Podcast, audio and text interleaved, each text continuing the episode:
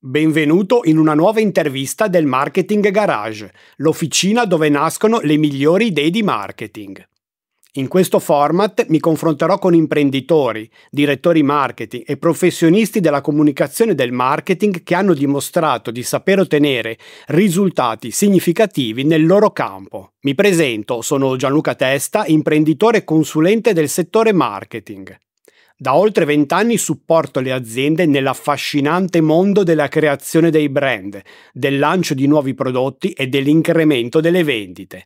Bene, cominciamo. Oggi siamo in compagnia di Maurizio Bellante, profondo conoscitore del digital marketing e della marketing automation in particolare. Grazie Maurizio per essere passato dal Marketing Garage. Grazie a te Gianluca, grazie davvero per questo invito. Ho visto un sacco di puntate ho detto ma com'è che non mi invita il mio amico Gianluca?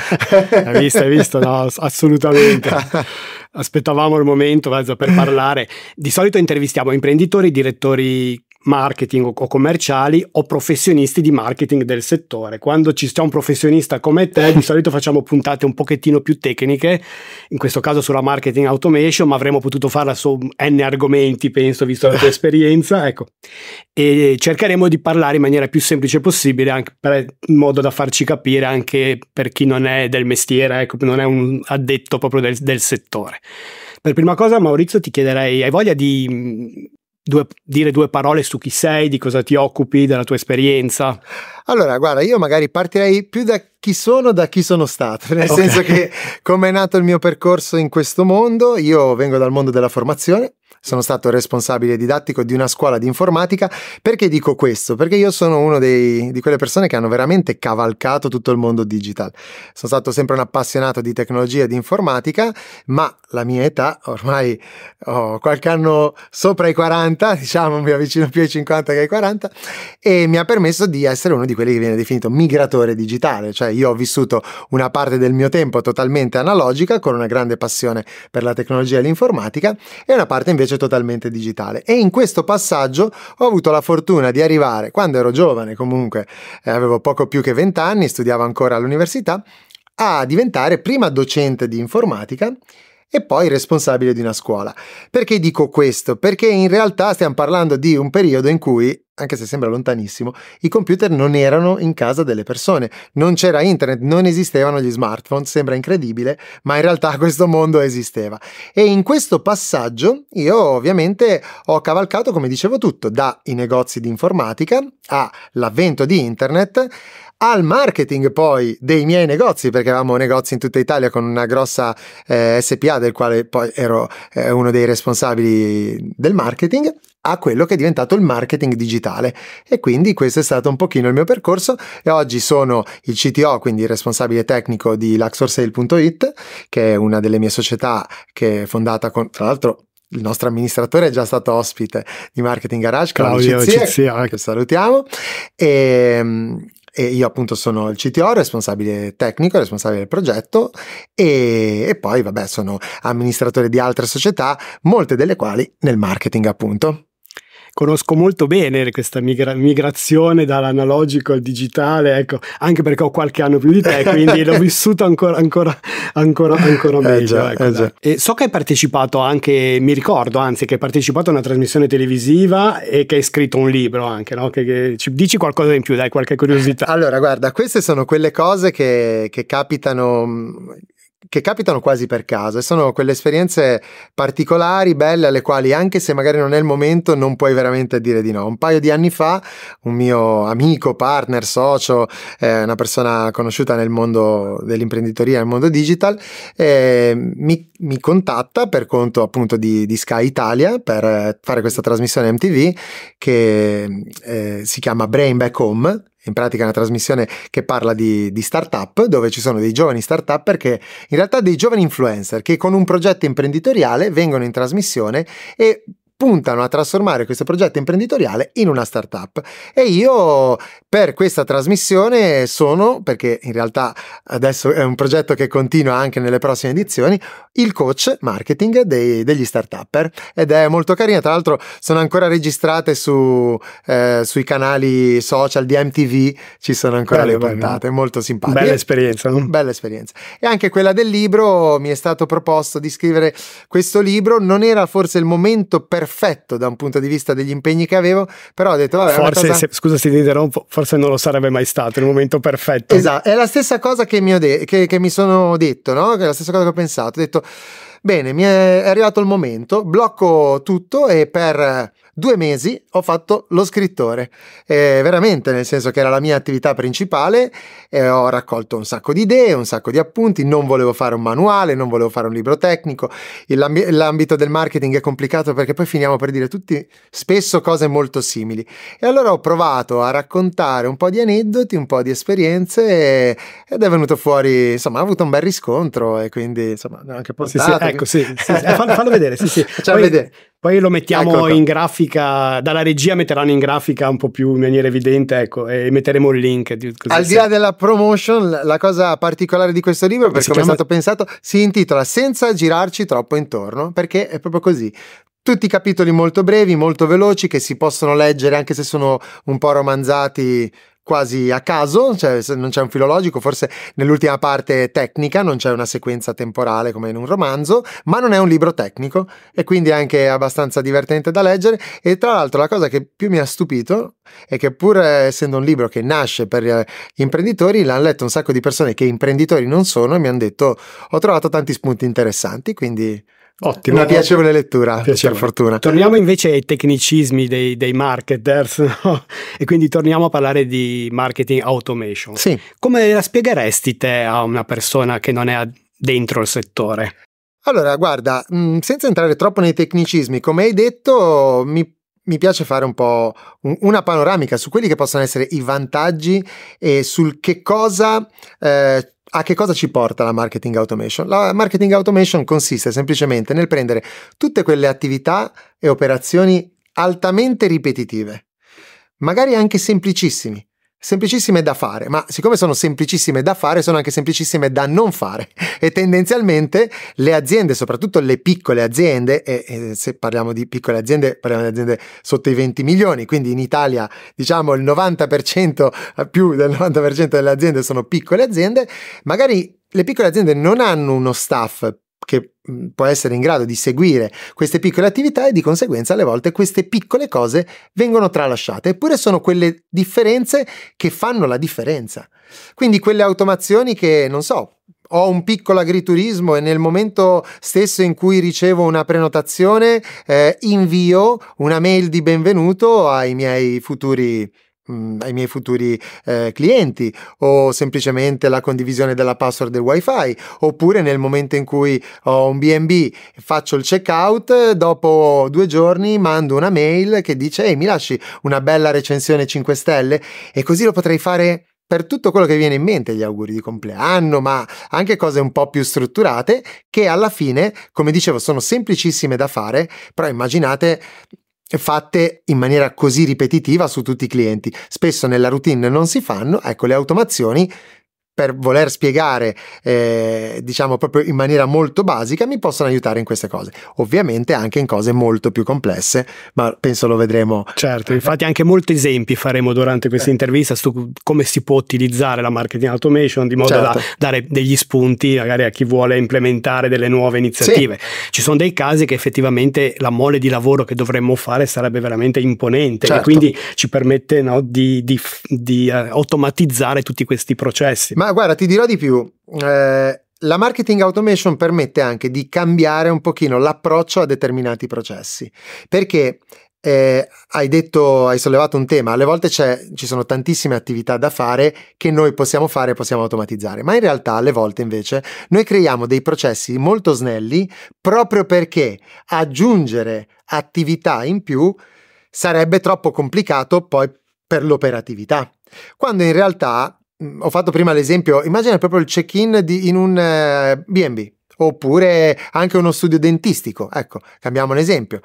Man- il mandare il messaggio due ore prima, ricordati dell'appuntamento, il giorno prima, guarda che devi fare queste cose, il giorno dopo, magari anche semplicemente una piccola guida per la pulizia dei denti, l'anno dopo, ehi, o sei mesi dopo, ricordati che devi fare la, la, la pulizia dei denti, ricordati che devi, eh, hai, hai questo tipo di attività, insomma tutta una serie di cose che alle volte non vengono fatte proprio perché richiedono un lavoro umano. Invece la marketing automation le fa per noi, come se avessimo uno staff di persone che tiene sotto controllo, tra l'altro prendendo come trigger, usi, usiamo questo sì. piccolo, eh, questo piccolo eh, diciamo gergo tecnico, quindi un, un piccolo grillettino, no? Come, L'inne- l'innesco, che, l'innesco dà, che dà l'avvio, ecco. Esatto, che è un evento specifico che può essere il giorno che ho fatto la visita, il giorno che ho fatto la prenotazione della visita, il giorno che sono stato presente e questo effettivamente mi permette di migliorare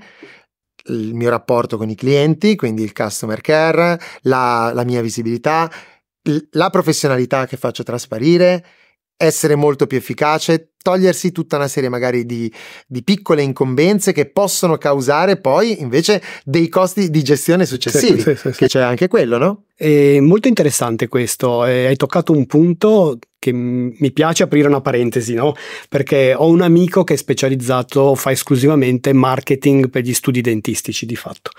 Non ti dico quanti insulti prende nelle sue promozioni, perché spesso viene il medico vede il fatto di dover fare marketing come se suo, la sua capacità di operare su, sui pazienti venga inficiata, cioè come se mh, lo, viene, viene, visto come un qualcosa di negativo. Invece e gli studi dentistici, ad esempio, in America questo insegnano. In realtà questa segmentazione dei clienti, questa cura attraverso il marketing e tutte queste automazioni non fanno altro che migliorare il servizio che il dentista dà al suo paziente, senza nulla togliere a quanto è bravo poi operativamente. Ecco, penso che... Assolutamente. E su questo ehm, oggi quello che possiamo dire è che la differenza è comunque il contenuto del messaggio. Perché alle volte si confonde il marketing, il marketing è, è molto complesso come argomento e, e comprende veramente tantissimi, tantissimi sottotemi. Il marketing non è esclusivamente pubblicità.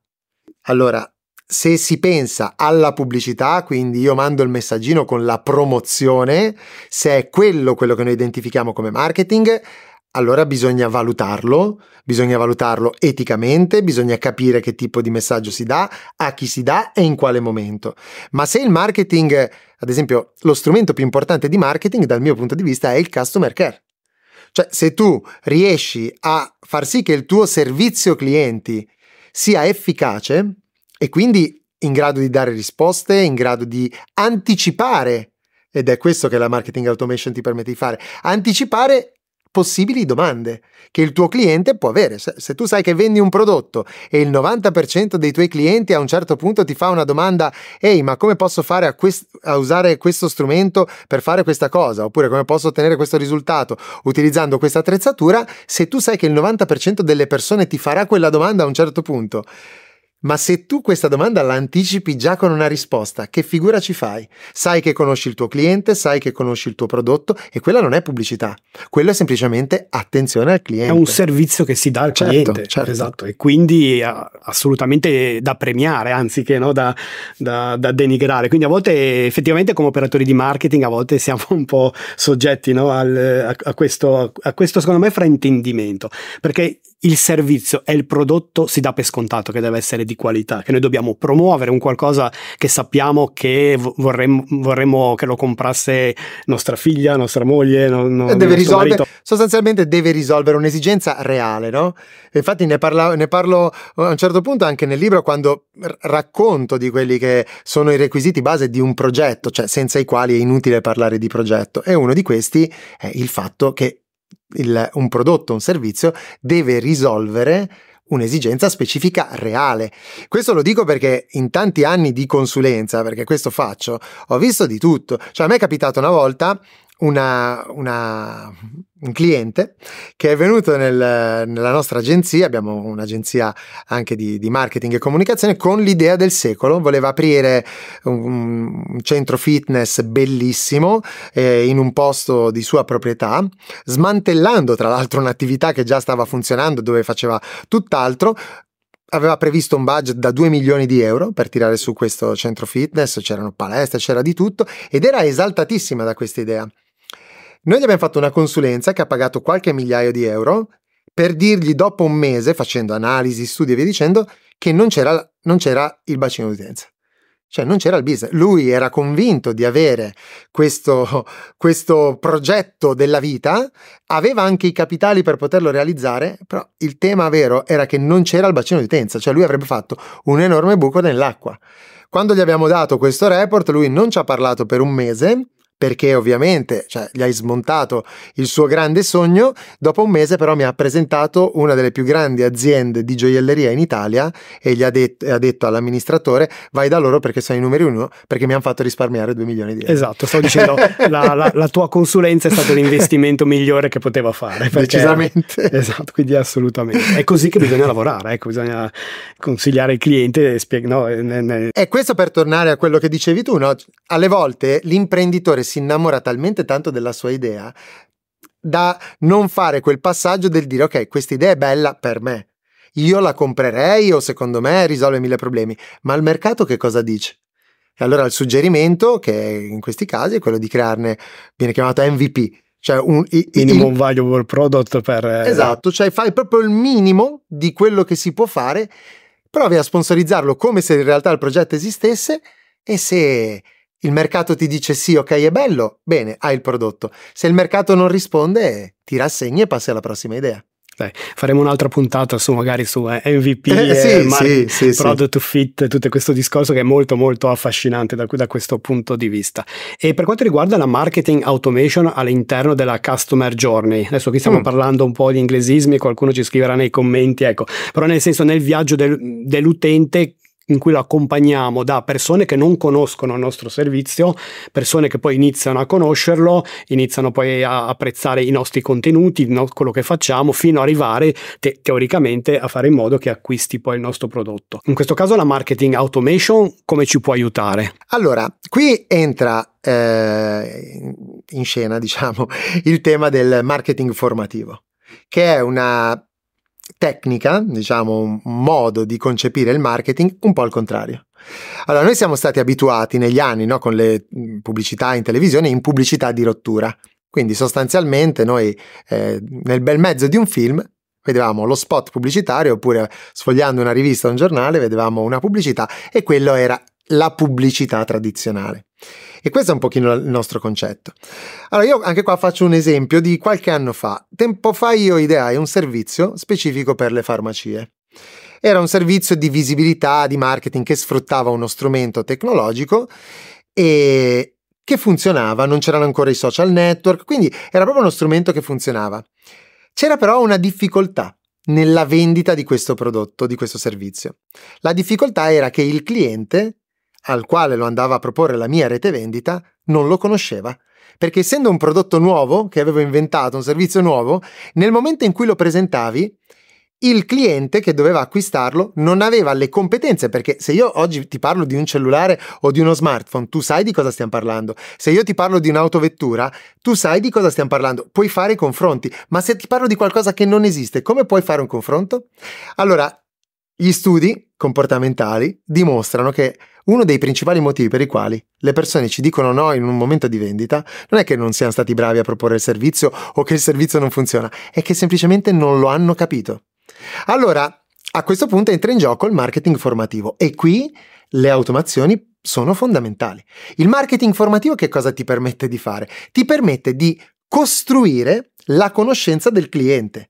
Quindi tu riesci ad intercettare il cliente magari tramite social, tramite pagine di atterraggio delle tue campagne, tramite video sponsorizzate, con qualcosa che lo interessa, gli accende la lampadina, dopodiché lo metti tramite appunto delle automazioni all'interno di un percorso e gli costruisci, come hai detto tu, questo viaggio, questa customer journey, dove in un determinato periodo di tempo inizia a dargli una serie di contenuti formativi. Un po' anche quello che viene definito il nurturing, no? Bravissimo, esattamente il nurturing. Quindi tu dai una serie di contenuti informativi, prima gli spieghi un prodotto, cioè gli spieghi magari una tecnologia nuova, quali possono essere i vantaggi, il mercato, quali possono essere eh, da un punto di vista economico i vantaggi proprio di ritorno, cosa gli può portare, come si può utilizzare.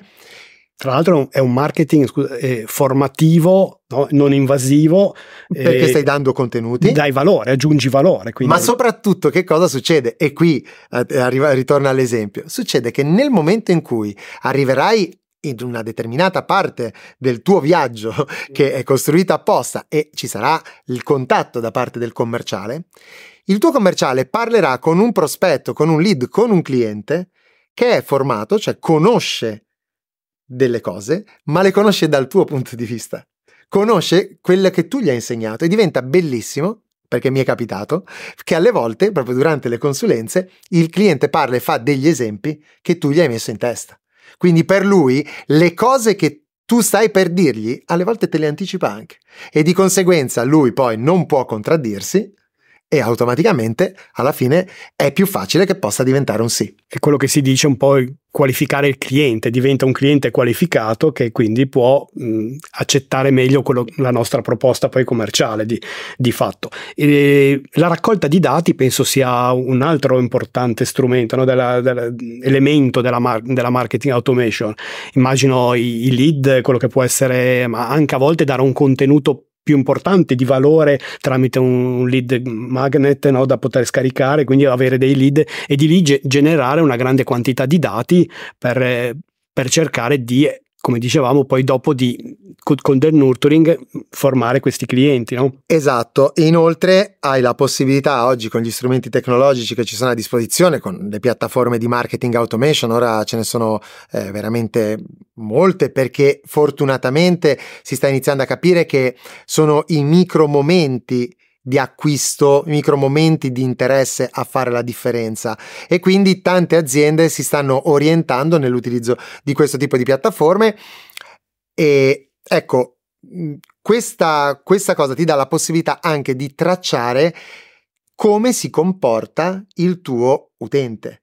Perché questo è fondamentale. Cioè, se io faccio lo stesso identico messaggio per tutti, eh, è chiaro che diventerà molto più complicato. Tu pensa prima, quando c'era soltanto la pubblicità in televisione, radio e giornali, tu facevi uscire la pubblicità del dado per, per, fare il brodo. Sì, potevi scegliere più o meno la fascia oraria in cui le casalinghe, che in quel momento, magari negli anni Ottanta, erano quelle a casa a cucinare, stavano preparando da mangiare, ma quella era la tua targetizzazione, soltanto quella.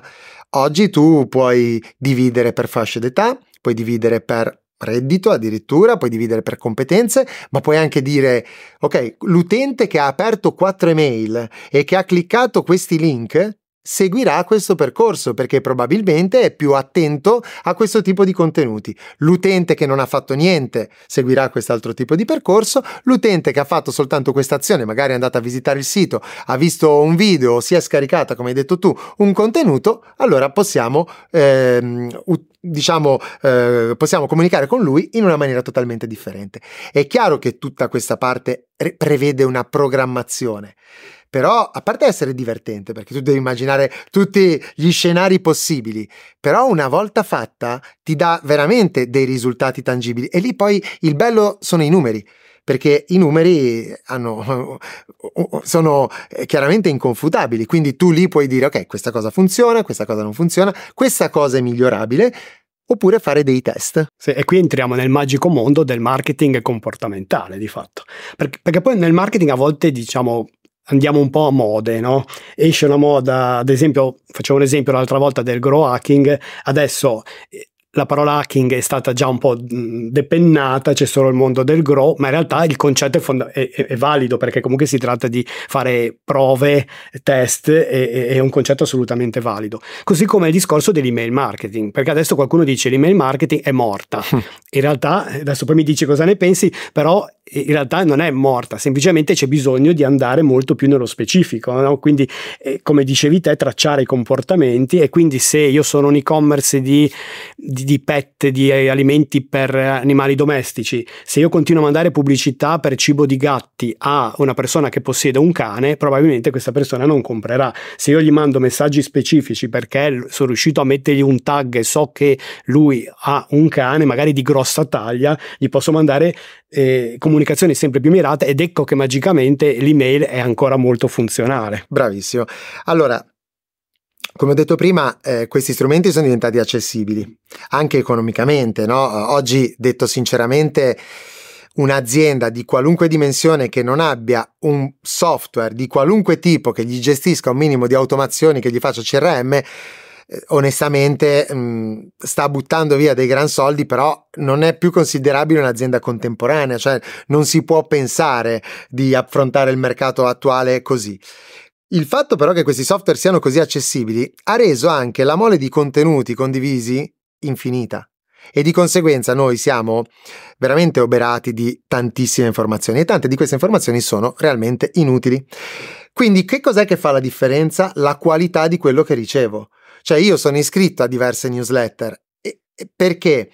Perché so che la qualità di quel messaggio per me può essere utile. Quindi magari alle volte capita anche che di 10 messaggi di quel mittente ne leggo soltanto uno o due. Perché? Perché tira fuori il titolo che mi cattura, vado a leggere un po' di contenuto e me lo prendo. E però rimango tuttavia iscritto magari a quelle newsletter, eh, iscritto a quella persona, seguo i suoi contenuti perché so che su 10 contenuti, 5, 6, qualcosa di interessante ci sarà. È chiaro che da tante invece mi disiscrivo perché mi arriva soltanto pubblicità o mi rendo conto che sono contenuti copia e incolla visti da altre mille altre parti. Quindi è il contenuto che fa la differenza. Mm, ecco, parlavamo adesso di piattaforme, che ci sono diverse piattaforme che mh, mm, ci possono aiutare nella marketing automation. So che tu sei un tipo molto esigente, quindi te ne sei costruita una te stesso, diciamo, no? Quindi hai creato una piattaforma di marketing automation, diciamo sulle tue esigenze, ma che è un prodotto comunque che, che vendi all'esterno, giusto? No? Sì, allora, più che sulle mie esigenze, diciamo che a un certo punto è successa, è successa questa, questa alchimia strana. Io, come ho detto prima, vengo dal mondo dell'informatica, cioè io nasco come informatico, come sviluppatore e e chiaramente dall'altra parte le mie competenze e i miei studi invece sono stati sul marketing. E a un certo punto mi sono trovato nella condizione di avere bisogno di qualche cosa che fosse funzionale, però secondo quello che io ritenevo eh, semplice ma indispensabile. Perché il tema è che tante piattaforme, siccome vengono sviluppate da programmatori e non da marketer, puntano ad avere infinite funzioni. Quindi ci sono un sacco di piattaforme che fanno tantissime cose che però per le realtà un po' più piccole, soprattutto nel mercato italiano, che è quello delle piccole aziende, alle volte so- sono sovradimensionate. E quello che succede quando puoi fare tantissime cose è che poi ti spaventi, dici fa troppe cose. No. Allora, io che cosa ho fatto? Ho creato, ho pensato e poi l'ho, l'ho, sviluppata con una delle mie società che si occupa appunto di sviluppo di realizzare una piattaforma di marketing automation con un obiettivo. Io ho detto, ho sempre pensato, ho fatto anche qualche webinar a riguardo, qualche, qualche intervento da altre parti. Ho sempre pensato che oggi, come dicevo prima, il contenuto fa la differenza. Se una persona ha contenuti da dare, ha cose da dire, già è magari abituata ad utilizzare i social network, quindi oggi vediamo anche bellissimi contenuti tramite i social network, no? chi fa tramite YouTube, Facebook, Instagram, TikTok o, o, o LinkedIn. Eh, bene, perché non creare un microsistema altrettanto semplice da utilizzare anche per chi non ha specifiche competenze? Che possa dare ai, agli imprenditori piccoli, magari delegando a una persona dello staff o facendolo in prima persona, uno strumento in grado di dargli tutti, gli, tutti quelli che servono, gli strumenti che servono per il marketing, landing page, sito internet, e così ho iniziato a pensare una piattaforma di questo tipo. E piano piano questo è un progetto che ormai ha dieci anni, che è cresciuto e che, che dà appunto la possibilità di fare tutte queste cose e che vendiamo anche in white label tantissimi nostri clienti, invece che essere l'utente finale, sono agenzie di marketing che escono con, per questo non sto dicendo il nome, perché sì, sì. Ah, okay. non lo, stavo, dico, esatto, chiedendo. Non ecco. lo dico perché, okay, perché okay. in realtà il nostro principale cliente sono magari altre agenzie di marketing che vogliono uscire con la loro piattaforma marketing da dare ai loro clienti, utilizzando poi in realtà il nostro core, il nostro sviluppo e, e fa tutto, cioè dalla Academy per l'erogazione dei corsi, che se, se si va sul mio sito internet mauriziobellante.it tutto quello che si vede da, dall'area corsi al sito, al blog, a tutte le automazioni e via dicendo viene fatto tramite questa piattaforma, le autocondivisioni sui social, tutto in maniera automatizzata, gestita da una persona, in questo caso da me, ma senza competenze specifiche, scrivendo del testo, caricando delle immagini e quindi... Tra l'altro la conosco perché su un progetto l'abbiamo utilizzata, mm. quindi la conosco, eh sì. la conosco, ci so mettere le mani anch'io. Eh sì, ecco, quindi, abbiamo detto che l'email marketing è tutt'altro che, che morto quindi mandare le mail, però comunque ultimamente ci sono anche molti altri modi per comunicare con i potenziali clienti, con i nostri clienti. Penso oltre all'SMS, ma penso a, ai messaggi WhatsApp, penso alle chat, i chatbot auto- automatici. Quindi eh, cosa ne pensi di queste nuove forme no, di interazione? Allora, eh, è chiaro che l'avere in, tasca un dispositivo, quindi il nostro cellulare, che ci tiene iperconnessi e geolocalizzati, tra l'altro eh, 24 ore su 24, per chi fa il nostro mestiere è la manna dal cielo, perché mi dà veramente la possibilità, per assurdo, di capire ogni cosa, cioè noi in questo momento stiamo parlando, prima parlavamo di macchine fotografiche e, o di luci per set e verosimilmente tra mezz'ora avremo pubblicità targetizzate a riguardo. E questo perché? Perché il marketing oggi si basa appunto su... Eh, ci, ci dà tantissimi strumenti. Quello che penso è che gli strumenti i tanti strumenti alle volte possano generare un po' di confusione. Sono efficaci? Sì, sono tutti efficaci, ognuno per la sua nicchia, per la sua specificità. Se posso dare un consiglio più che un parere, perché sarebbe anacronistico dire che non sono efficaci. Ecco, il consiglio magari per ogni persona che fa attività di comunicazione e marketing è fare una scaletta di priorità di quali sono gli strumenti che un po' per competenza, cioè per come li so usare, e un po' per quelle che sono gli utilizzi delle buyer personas, cioè dei nostri ipotetici potenziali clienti, sono gli strumenti più adatti. Eh, oggi, ad esempio, tutti dicono: Ah, Facebook eh, non lo usa più nessuno, tutti usano Instagram. I numeri però dicono che ci sono molti più utenti attivi su Facebook rispetto agli utenti attivi su Instagram. Di conseguenza, se io so che la mia nicchia di clientela è più su Facebook che su Instagram e ho soltanto una cartuccia da sparare, perché non ho il tempo fisico di creare contenuti per entrambe le piattaforme, oppure Facebook e Instagram ormai fanno parte dello stesso sistema, quindi sono molto legate. Facciamo magari Instagram e TikTok, ecco, che sono sì. due mondi totalmente diversi. Ecco, magari è inutile mettersi su un altro social. Stesso discorso, l'email marketing funziona, un chatbot Funziona? Sicuramente sì, sicuramente funziona, però è chiaro che deve essere istruito in maniera adeguata, altrimenti non è efficace. E istruita in maniera adeguata cosa vuol dire? Che se il mio servizio cambia, se le risposte cambiano, se devo dargli comunque delle informazioni che, che, cambiano, beh, a quel punto ovviamente devo avere del tempo per poterlo fare. Se so di non avere quel tempo, meglio non farlo. Meglio non farlo.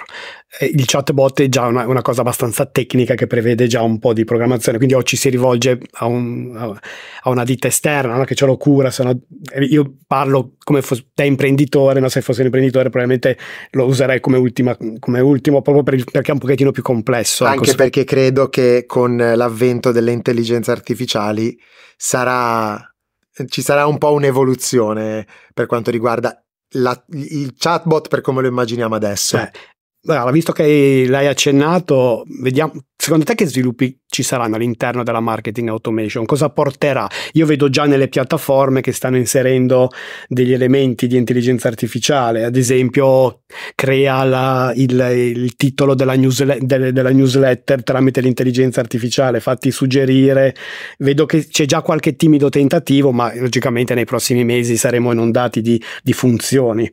Allora, intanto per quanto riguarda l'intelligenza artificiale, iniziale bisogna fare un'enorme precisazione perché eh, in questo, negli ultimi mesi, dall'inizio dell'anno, diciamo, dall'inizio del 2023, è diventato un argomento mainstream grazie a ChatGPT. Cioè, e molte persone confondono l'intelligenza artificiale con ChatGPT. Ecco, quello non è l'intelligenza artificiale, quello è un utilizzo dell'intelligenza artificiale. L'intelligenza artificiale è tutt'altra cosa, bisognerebbe ore di, di, di, di argomenti che non, non affronteremo adesso, eh, però molte integrazioni delle quali tu parli, che cosa fanno? Si collegano a ChatGPT per dare una serie di informazioni e l'utilizzo che le persone fanno spesso oggi è un utilizzo molto simile a Google. Infatti, se tu vai a vedere le ricerche principali, le persone vanno su ChatGPT o su altre, eh, diciamo, intelligenze artificiali simili e scrivono, fanno ricerche esattamente come farebbero su Google. Ecco, così non funziona.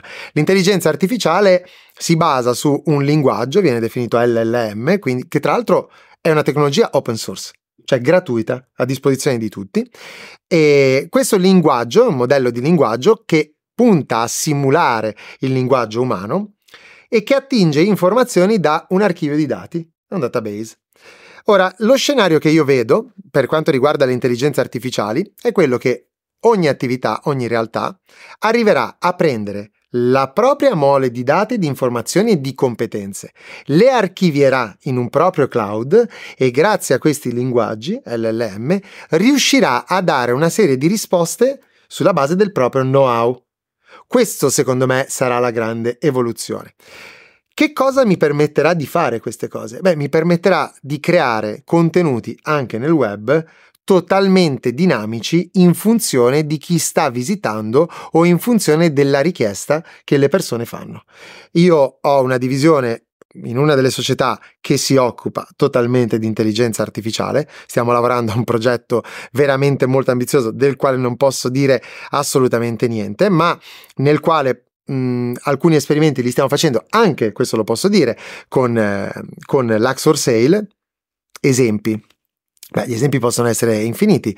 Eh, posso andare ad attingere ai contenuti. Immaginati un e-commerce. Un e-commerce ha, ah, parlavi dell'e-commerce di animali, benissimo. Hai mille prodotti all'interno del tuo e-commerce, arriva la persona e invece che mettersi a cercare, eh, che ne so, crocchette per animali di grossa taglia, inizia a parlare con una chat che non è più un chatbot, ma che interagisce in funzione delle competenze che ha acquisito e soprattutto del contenuto che ha sul sito sostanzialmente farà la stessa cosa che un commesso in carne ed ossa fa se è un bravo commesso. Un bravo commesso. Quindi mi aspetto comunque sempre più contenuti e risposte pertinenti a quelle che sono le mie esatto. esigenze, che esatto. dovrebbe essere poi il concetto fondamentale, esatto. arrivare a, a, migliorare, quindi anche vedere per eccesso pubblicità che, che mi interessano di più e quindi è... Si arriverà ad esempio alle costruzioni dinamiche, che è una cosa sulla quale è sempre... Eh, ho, ho, ho il team della user experience concentrato, arrivare ad avere pagine dinamiche nei siti internet. Sì. Quindi se tu ti colleghi al sito internet lo vedrai in un determinato modo, se mi collego io lo vedrò in un modo totalmente differente. In parte già avviene, no? Però avviene sulla base di cosa? Della nostra cronologia, della ricerca Soprattutto il discorso sito. e-commerce viene utilizzato, infatti erano delle domande di, nella parte un po' più di e-commerce perché di fatto la home page dinamica ci sono già dei tentativi, anche solo la geolocalizzazione. Certo. Se io chiamo, se io mi collego dalla Germania, allora mi possono far comparire un pop-up che spediamo in Germania gratuitamente. Ecco, Bravissimo. Ecco, cose di questo tipo qua. Ecco. Esatto. Immaginati che maggiori sono le informazioni e più sarà, ehm, diciamo, personalizzata e personalizzabile l'esperienza e, e anche più veloce. Perché comunque oggi le persone che vanno su internet, soprattutto per fare acquisti, quello che cercano è la velocità non, è, non, c'è più la novità, la, cioè se cerco una cosa, la velocità, il miglior prezzo e quindi immaginati un aggregatore che, che te la racconta. Esatto, anche perché ci infastidiamo se, se, se, ci vengono proposti contenuti che non sono pertinenti, no? quindi esatto. tendiamo anzi magari a chiudere il sito, proprio, quindi il rischio esatto. è proprio quello. Piaceva, tornando a, all'oggi, anche se quello sì. che stiamo descrivendo non è un futuro, no, no, è, è, un domani tutt'altro. prossimo, ecco. E mi piace molto parlare del concetto di mm, marketing automation e relazione con la persona. Tu prima hai accennato, ad esempio, per mandare il, nel giorno del compleanno gli auguri. A me piace molto perché nella nostra piattaforma invece che si occupa de, della parte incentive, no?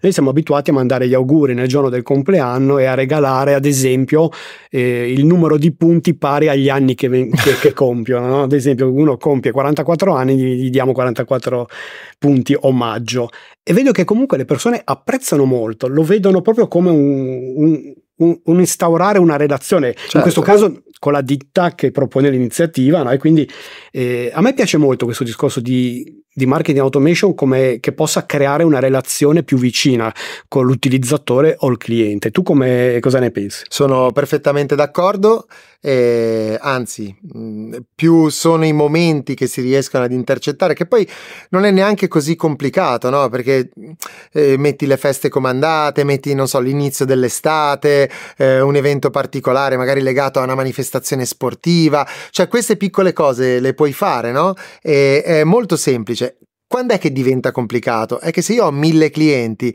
ha voglia di mettersi col cellularino a mandare tutti i giorni il messaggio, non lo fai. Ma se tu hai una... Io pensa, io mi stupisco ogni anno, ogni anno regolarmente, mi stupisco quando alle 10 del mattino accendo il cellulare, prendo il cellulare, mi arriva l'SMS con gli auguri di compleanno, sai da chi?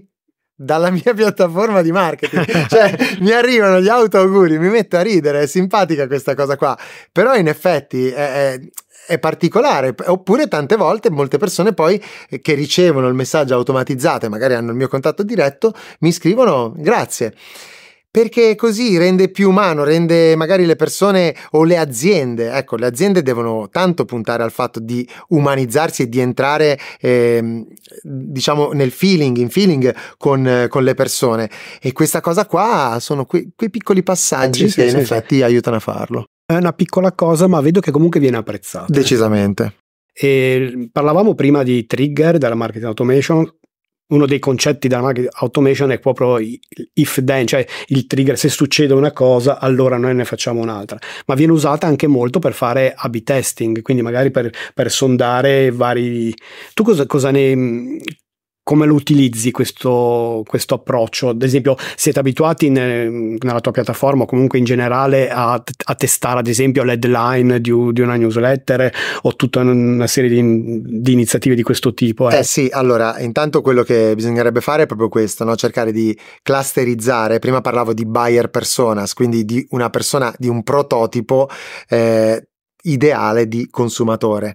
È chiaro che ogni azienda, uno dei primi passaggi che dovrebbe fare è avere proprio chiaro quali sono quei 3, 4 prototipi di clienti e a ognuno di queste persone eh, comunicare in maniera totalmente differente. E questo è il primo passaggio. Quindi per fare proprio un esempio molto banale, se io divido il mio parco clienti, quindi i miei contatti, li divido in quattro cluster diversi e ho l'accortezza di mandare quattro email diverse, perché è chiaro che se parlo con un cluster che è più caldo, magari più giovane, eh, che è appassionato di roba sportiva, mi occupo di abbigliamento, appassionato di roba sportiva, gli posso man- parlare usando un certo tono di voce, usando certe argomentazioni e usando magari anche certe immagini. Se parlo con una persona un po' più adulta, eh, con un potere di spesa diverso, con interessi diversi, devo parlare in un altro modo. Quindi questa è la prima parte, no? il clusterizzare.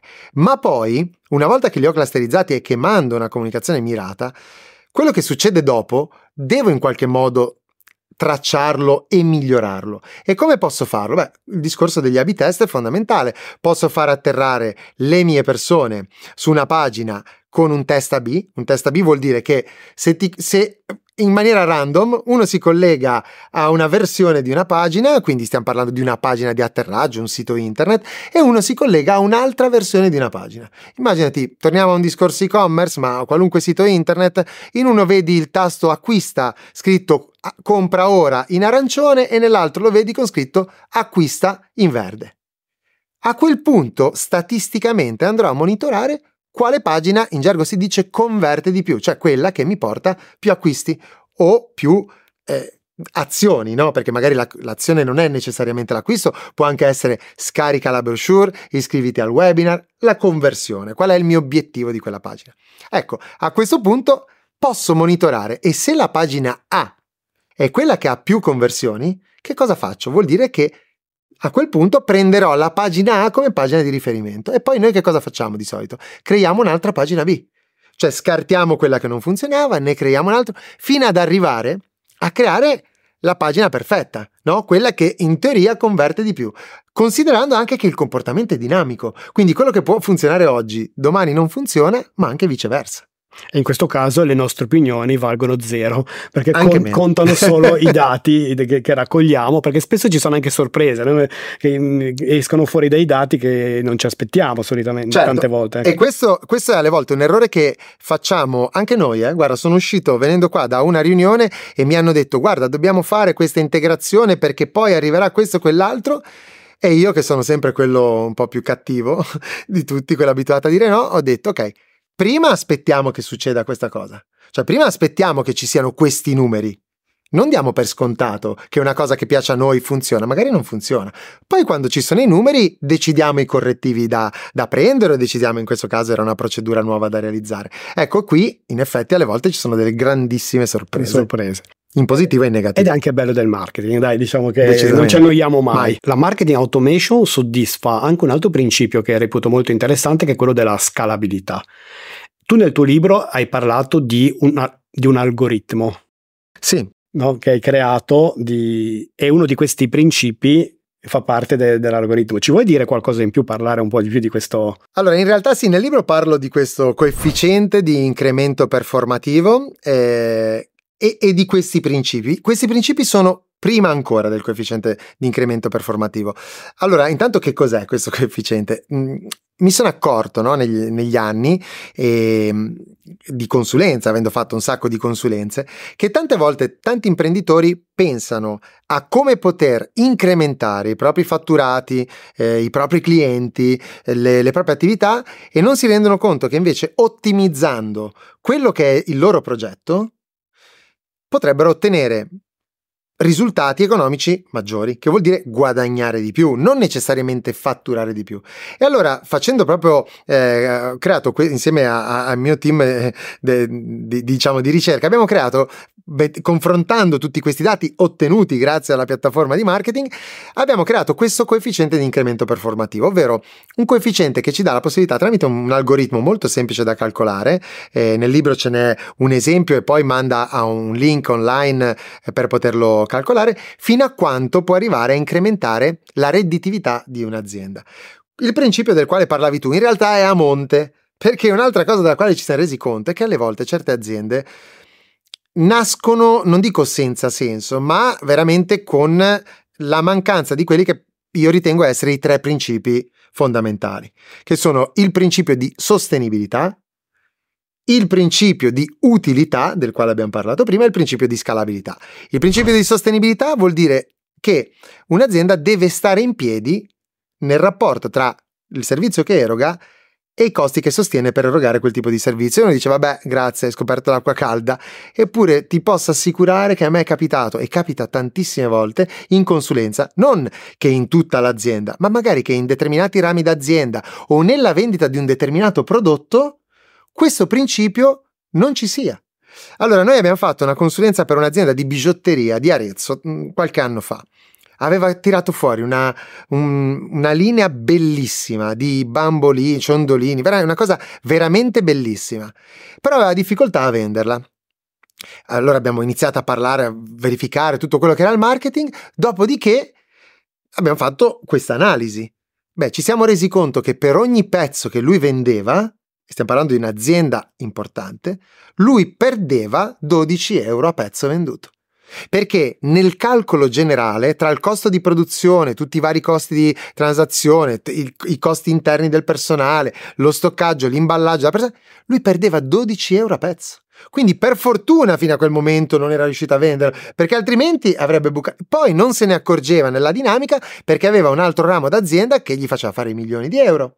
E allora quello è, eh, giustamente, se non sta in piedi, eh, un, un, progetto bisogna prima rimetterlo in piedi. Il secondo è il principio di utilità, quello che dicevamo all'inizio, cioè il fatto che eh, chiaramente un progetto deve essere utile per qualcuno o risolvere un problema o comunque essere richiesto dal mercato e l'altro è il progetto di scalabilità.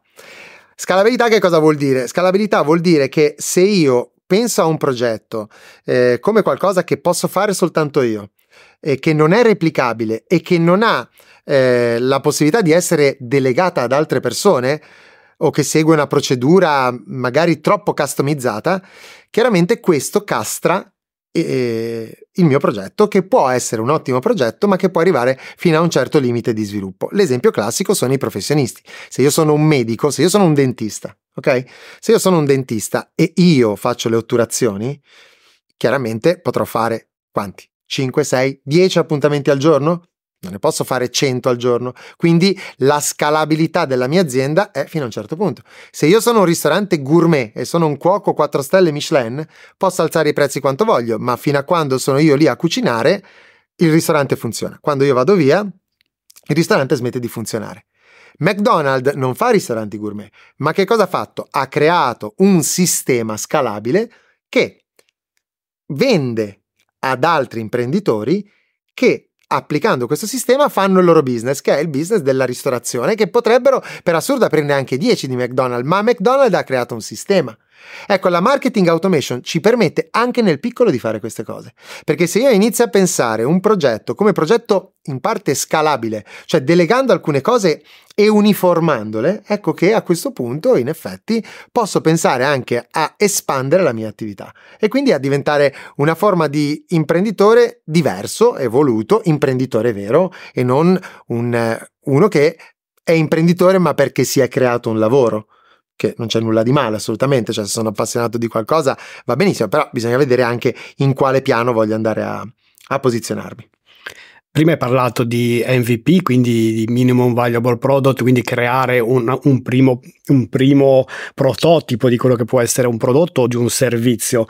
E questo si riconduce adesso con l'ultima cosa che dicevi, anche al discorso del modello di business, perché molte volte non è chiaro, anche a me mi è capitato in consulenza, che non è chiaro proprio il modello di business.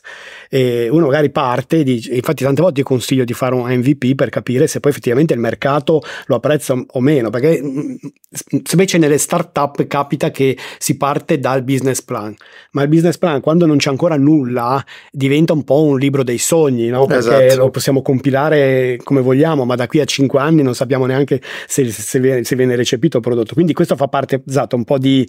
Ma tra l'altro ti dirò di più, eh, ragionare in quest'ottica permette anche di, di avere un'altra sfumatura interessante. Tu conosci la storia di Airbnb? Tu sai com'è nata Airbnb? Sì, vagamente sì. Eh. Allora, Airbnb si chiama Airbnb perché il business, nel business plan, era quello di affittare materassini ad sì, aria. Sì, sì, sì, sì. Loro hanno fatto questo test, questo MVP, dove loro affittavano materassini ad aria, quindi tu avevi una stanza e loro ti affittavano il materassino e tu andavi col materassino sì. e ti permettevano di dormire per terra. E poi dall'MVP invece hanno capito che l'esigenza era un'altra. L'esigenza era io metto a disposizione case vac- cioè la, la mia struttura per poter far sì che tu con la tua casa vacanze possa eh, fare in questo caso il business che viene fatto tramite Airbnb.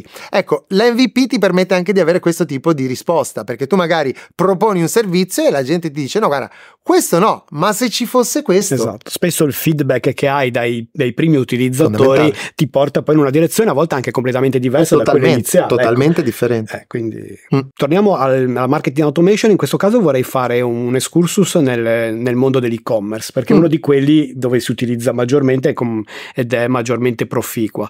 L'esempio classico è carrello abbandonato. No. Eh sì, esempio classico è carrello abbandonato, l'e-commerce dà la possibilità di farlo rispetto ad altri siti perché? Perché dovendo nell'e-commerce completare eh, l'acquisto e quindi lasciando i dati, ho la possibilità di creare una sessione un po' più ehm, diciamo controllata, ok? Perché nel momento in cui voi andate, si va in un sito internet, voi sapete, accettiamo, accettiamo tutte le varie cosine che ci hanno messo, accettiamo, in quel momento vengono messi questi cookies, più o meno si capisce che cosa faccio, però ho un, una traccia fino a un determinato punto di quello che in realtà viene fatto e soprattutto non ho l'idea della reale persona che sta eseguendo quell'operazione. In un e-commerce invece, soprattutto se io ho già fatto degli acquisti, io sono registrato. Nel momento in cui arrivo nell'e-commerce, sanno che è Maurizio Bellante che sta facendo quell'operazione. Quindi a quel punto io posso andare a lavorare su tutti i micro moments.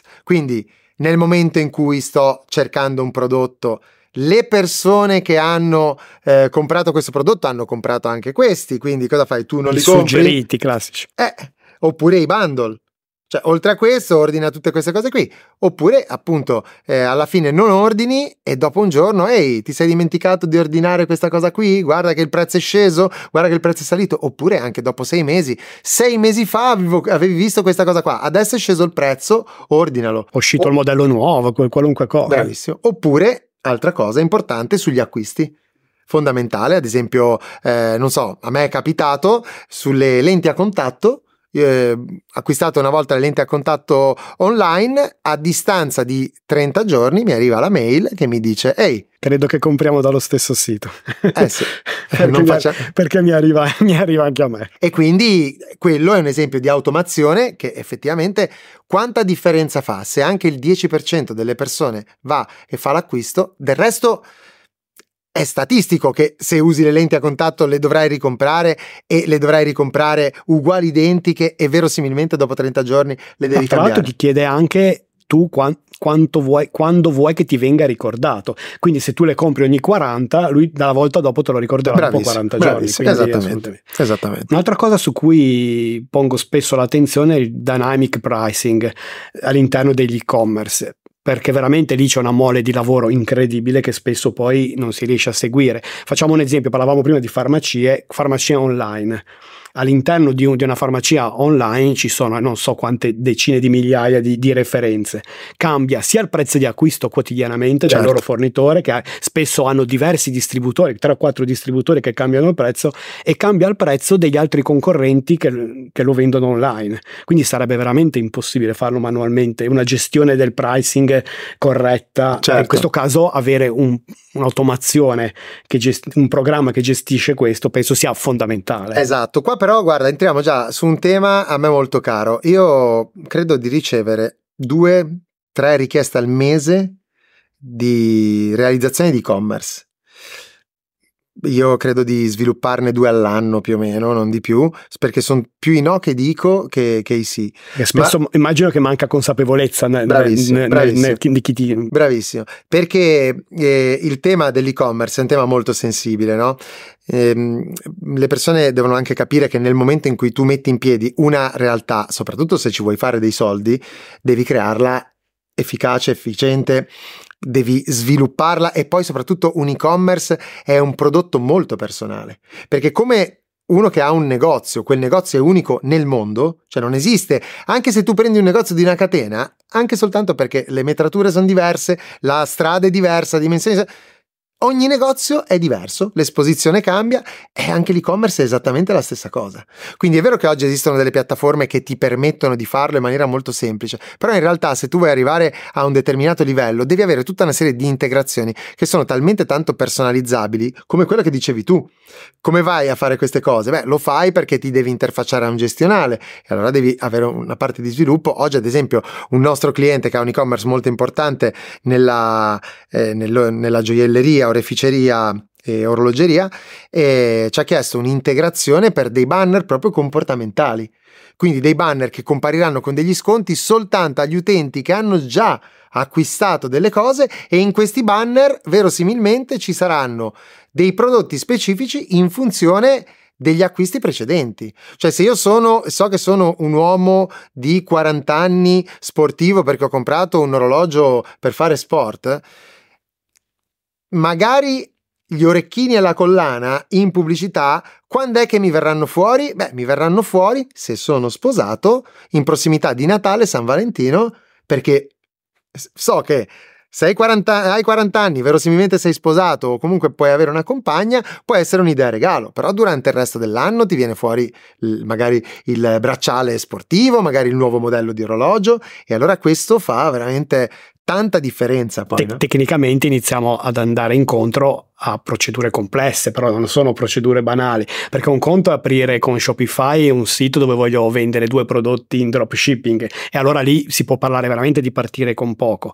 Se io volessi aprire adesso una farmacia online e competere in questo momento, ci servono centinaia di migliaia di euro, se non forse arrivare quasi al milione, forse. Ci va consapevolezza, perché, ci va consapevolezza. Bisogna capire di, esa- che il livello è molto molto alto e ci, ci vuole consapevolezza sia del livello tecnico che ci vuole, perché eh. spesso non c'è la, all'interno dell'azienda di chi vuole lanciarlo, ma non c'è la competenza anche solo per capire certe, certe dinamiche. Allora, guarda, gli ultimi anni hanno visto tantissime persone affacciarsi magari con video, con webinar, con eh, i social soprattutto, eh, nel divulgare tantissime informazioni. E questa cosa è stata bella, no? Perché ha permesso di creare tanta consapevolezza e ha permesso di creare negli imprenditori, nelle persone, anche nei giovani, la consapevolezza del fatto che certe cose oggi servono. Dall'altro lato, però, ha avuto un rovescio della medaglia che l'ha resa troppo facile. Cioè, oggi sembra tutto veramente troppo facile. Ecco, non è proprio tutto così facile, cioè se vuoi ottenere una serie di risultati, investimenti in qualche modo li devi fare, cioè se non hai un budget importante, un e-commerce ad oggi non lo lanci, a meno che tu non abbia veramente il prodotto che tutti vogliono, totalmente rivoluzionario, a un prezzo incredibile, cioè il classico oceano blu o mucca viola, a seconda del libro che uno vuole leggere. Così ho dato anche due libri da leggere. così abbiamo già dato i libri. non ci, doma- abbiamo già dato anche due libri da leggere, a parte domanda, il mio. A parte il mio. E, ehm, Quelli il tuo lo mettiamo in, descri- in descrizione, così chi lo vuole leggere. esatto. E, però è complicato, cioè oggi ci vanno anche competenze, anche nel fare l'advertising ci sono tante persone che ci provano, però il livello oggi le persone sono abituate anche a vedere il bello, no? Quando noi condividiamo contenuti, vedi tu hai fatto un allestimento molto bello. Quante persone ci sono che fanno trasmissioni eh, o webinar o eh, contenuti simili? Però la gente ora si aspetta tanto perché il nostro occhio è abituato a questo. E quindi effettivamente eh, in questo momento quello che mi sento di dire è che sì, è vero che è tutto facile, però le competenze devono esserci, gli investimenti devono esserci e la consapevolezza che per arrivare a ottenere dei risultati devo metterci tempo e risorse comunque ci deve essere. Hai toccato esattamente il tema perché è nato Marketing Garage perché tante volte mi chiedono perché hai fatto marketing garage e perché volevo comunque divulgare dei contenuti reali, di aziende reali, di persone che lavorano veramente, dove servono competenze, perché sennò altrimenti passano solo i messaggi che tu puoi stare comodamente sul divano a guardare Netflix guardando il cellulare con gli ordini che ti pioveranno di continuo. In realtà e per arrivare a quel livello lì c'è di mezzo un qualcosa che mi fa piacere, magari possa far venire persone come Maurizio con esperienza che possano far capire, trasmettere messaggi di, di, di, questo tipo. Ecco.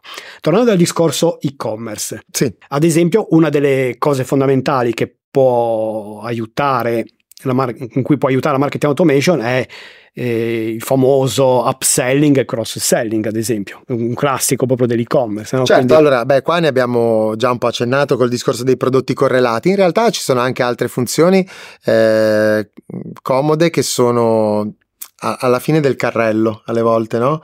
Quindi tu puoi arrivare proprio come avviene alla cassa, no? Quindi tu eh, arrivi alla cassa di un negozio perché poi il trucco sta tutto lì, nel cercare di provare a portare in digitale tutte le attività che invece eh, avvengono nel quotidiano. Quindi se te vai a comprarti un paio di pantaloni, se c'è la brava commessa, la brava commessa ti dice Ehi, ma sai che con questi pantaloni questa giacca ci starebbe veramente perfettamente? Tu te la provi, dici, caspita, è vero, ci starebbe perfettamente. Poi quando arrivi alla cassa e sei lì che, che stai per pagare, ti dice ma guarda c'è anche la cintura, ce l'hai la cintura nera uguale alle scarpe? Ah no non ce l'ho e allora a quel punto fai un ulteriore step. Tutte attività queste di cross selling ad esempio. Esatto, tutte attività di cross selling. Gli upselling li puoi fare anche lì sempre nel momento della vendita. Mm, magari dici stai comprando l'iPhone da 128 giga, dici ma perché non valuti anche quello da 256? Beh, Esempio stupido ma tanto per, certo, sì, per sì, capire. Cioè... Sì, oppure lo fanno alle volte anche nei pacchetti di abbonamento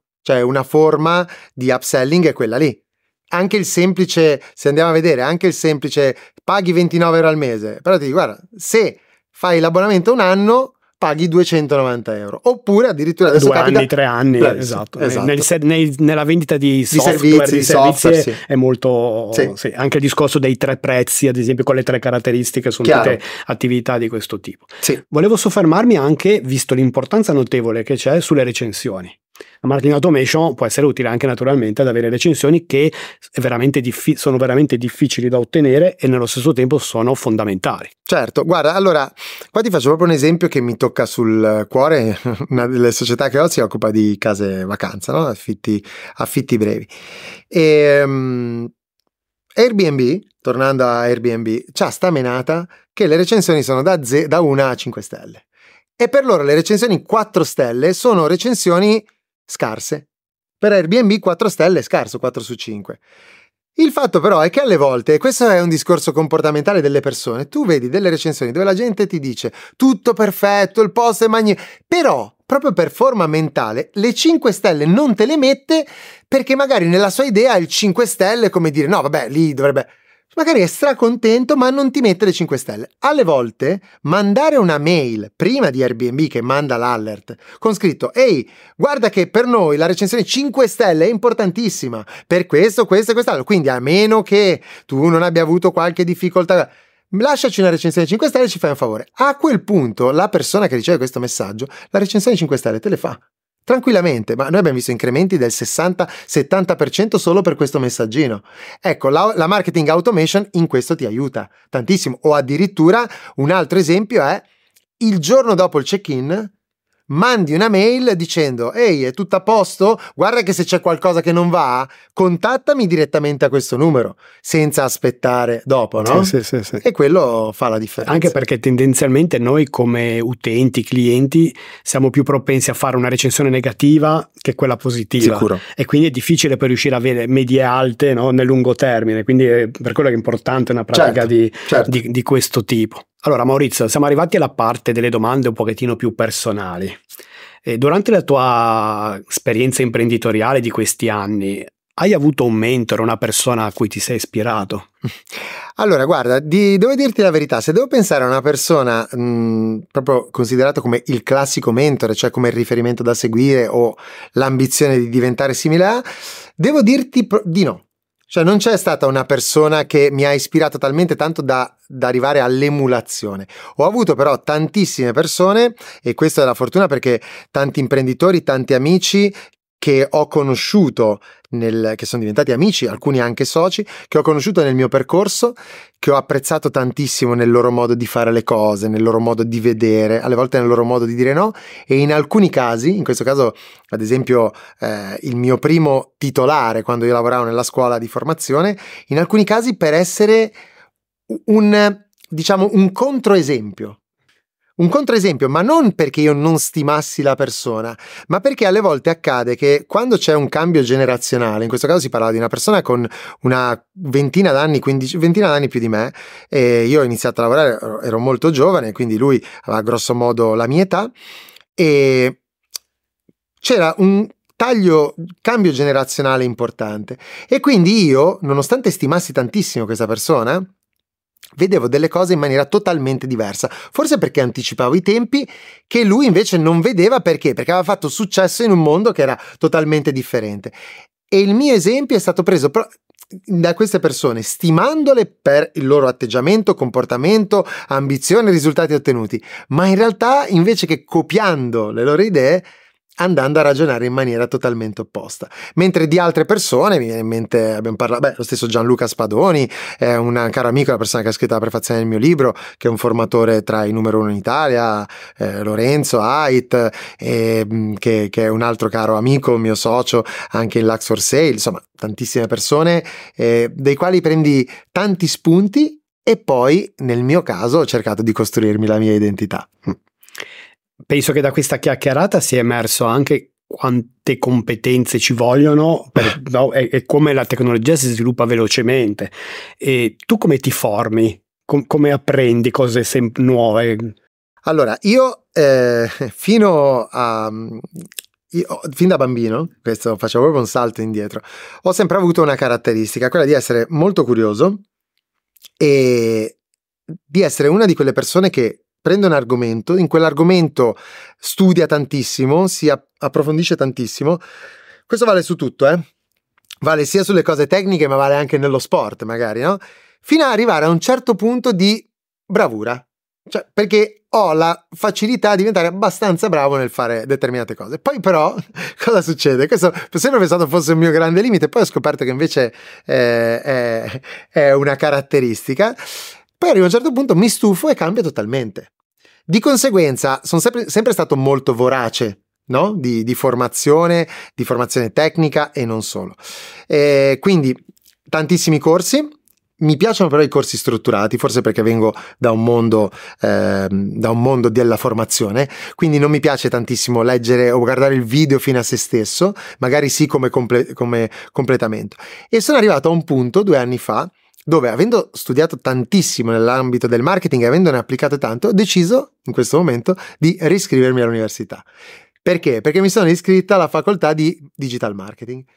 Esiste, io, esiste la facoltà di digital marketing? Quando io ho fatto l'università, ho fatto economia, non, non, non, c'era, ma perché non esisteva manco il digital marketing, figurati la facoltà. E così sono arrivato, eh, sono arrivato a un punto nel quale, e poi ho avuto la fortuna a quel punto perché la scelta è stata quella di iniziare un percorso accademico. Ho detto ok, nella pratica ci siamo, fammi capire da un punto di vista accademico anche un po' più importante, no? con argomenti sicuramente più, più diciamo qualificanti e, e più, più teorici. E in effetti sto scoprendo un mondo fantastico con esami, non so, di sociologia, di psicologia, eh, di semiotica, bellissimo, affascinante, affascinante. Dai. Quindi in questo momento la mia formazione è principalmente quella. Mi piace che hai posto l'accento anche sulla curiosità perché penso sia fondamentale per certo. gente come noi che fa impresa, che vuole certo. imparare certo. sempre cose nuove. Ecco. Invece se non avessi fatto il marketer, cosa avresti fatto nella vita? Allora, guarda, eh, credo che, anzi ne sono certo perché è la mia grande passione e avrei fatto qualcosa sicuramente inerente al mondo dei viaggi. Grazie. Al mondo dei viaggi, a, mm, sì, alla scoperta, mi piace un sacco, al di là del viaggiare in sé, non come turista, io so quando viaggio sono un viaggiatore, sono uno che a inizio di quest'anno è stato 20 giorni in Messico a dormire in una capanna, cioè, eh, quindi quello per me è il sì. viaggiare, no? stare a contatto con ti le ho, popolazioni. Ti ho invidiato molto. Eh sì, vedevo... tu hai visto qualche video e sicuramente avrei fatto qualcosa in quell'ambito probabilmente. Bello, il mondo viaggi è, è bello, non, non, la sapevo questa cosa de, de, eh, sì. del viaggio. Ecco. Nel marketing diciamo che le aziende dovrebbero partire dal perché, perché fanno le cose e non tanto cosa fanno. Qual è il tuo perché, Maurizio? Cos'è che ti, ti sprona ogni giorno, che ti fa svegliare la mattina con la, con la passione di voler portare a casa un'altra giornata di, di risultati? Ecco. Allora, guarda, eh, su questo ho una mia idea, che ogni persona affronta tre momenti nella sua vita.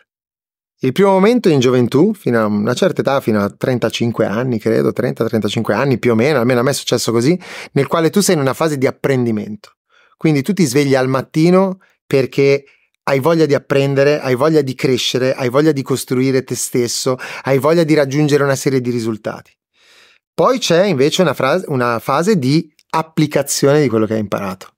Quindi una seconda fase che può arrivare fino più o meno alla mia età, no? intorno ai 50 anni, dove allora tu prendi tutto quello che hai imparato, lo applichi, metti, eh, fai dei nuovi settaggi, provi a inventare qualcosa, metti a terra le tue idee e ottieni i risultati.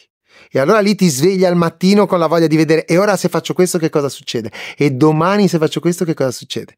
Poi c'è invece una terza fase e pian piano purtroppo l'età mi sta portando verso quella, ter- quella fase lì, dove credo che non sia più il perché, ma comincia a essere il perché. Perché? A un livello succe- ulteriore, successivo. E allora a quel punto ti svegli al mattino e dici per chi lo sto facendo? E allora lo stai facendo magari per i tuoi figli, perché non per lasciargli qualcosa, ma per dargli un esempio, perché magari hai, inizi a avere dei figli grandi e cominciano a vedere la figura, la tua figura come una figura di riferimento di un certo tipo. Lo fai per i tuoi collaboratori, lo fai anche per i tuoi clienti stessi, no? Perché a me capita tantissime volte di entrare in certi progetti e penso, porca miseria, guarda che bella idea che ha avuto questo qua gliela devo far fare a tutti i costi, gliela devo far fare a tutti i costi. E allora a quel punto non è più il perché, e comincia a diventare il perché e, e comincia a ridare indietro tutto quello che nella prima fase hai preso. In un certo senso diventi mentore di quella persona, a tua volta è il momento in cui diventi perché te... quando poi non hai più paura e arrivi in una fase in cui non hai più paura di trasferire e di lasciare le tue cose anzi ti fa piacere non c'è più seg- la ricetta segreta sì, no? sì. o il prodotto segreto non deve saperlo nessuno no, deve... ma... condividiamo che se fossimo tutti così sarebbe tutto molto più bel, mess- bel messaggio Maurizio siamo arrivati all'ultima domanda quella classica del marketing garage pensi che il meglio debba ancora venire?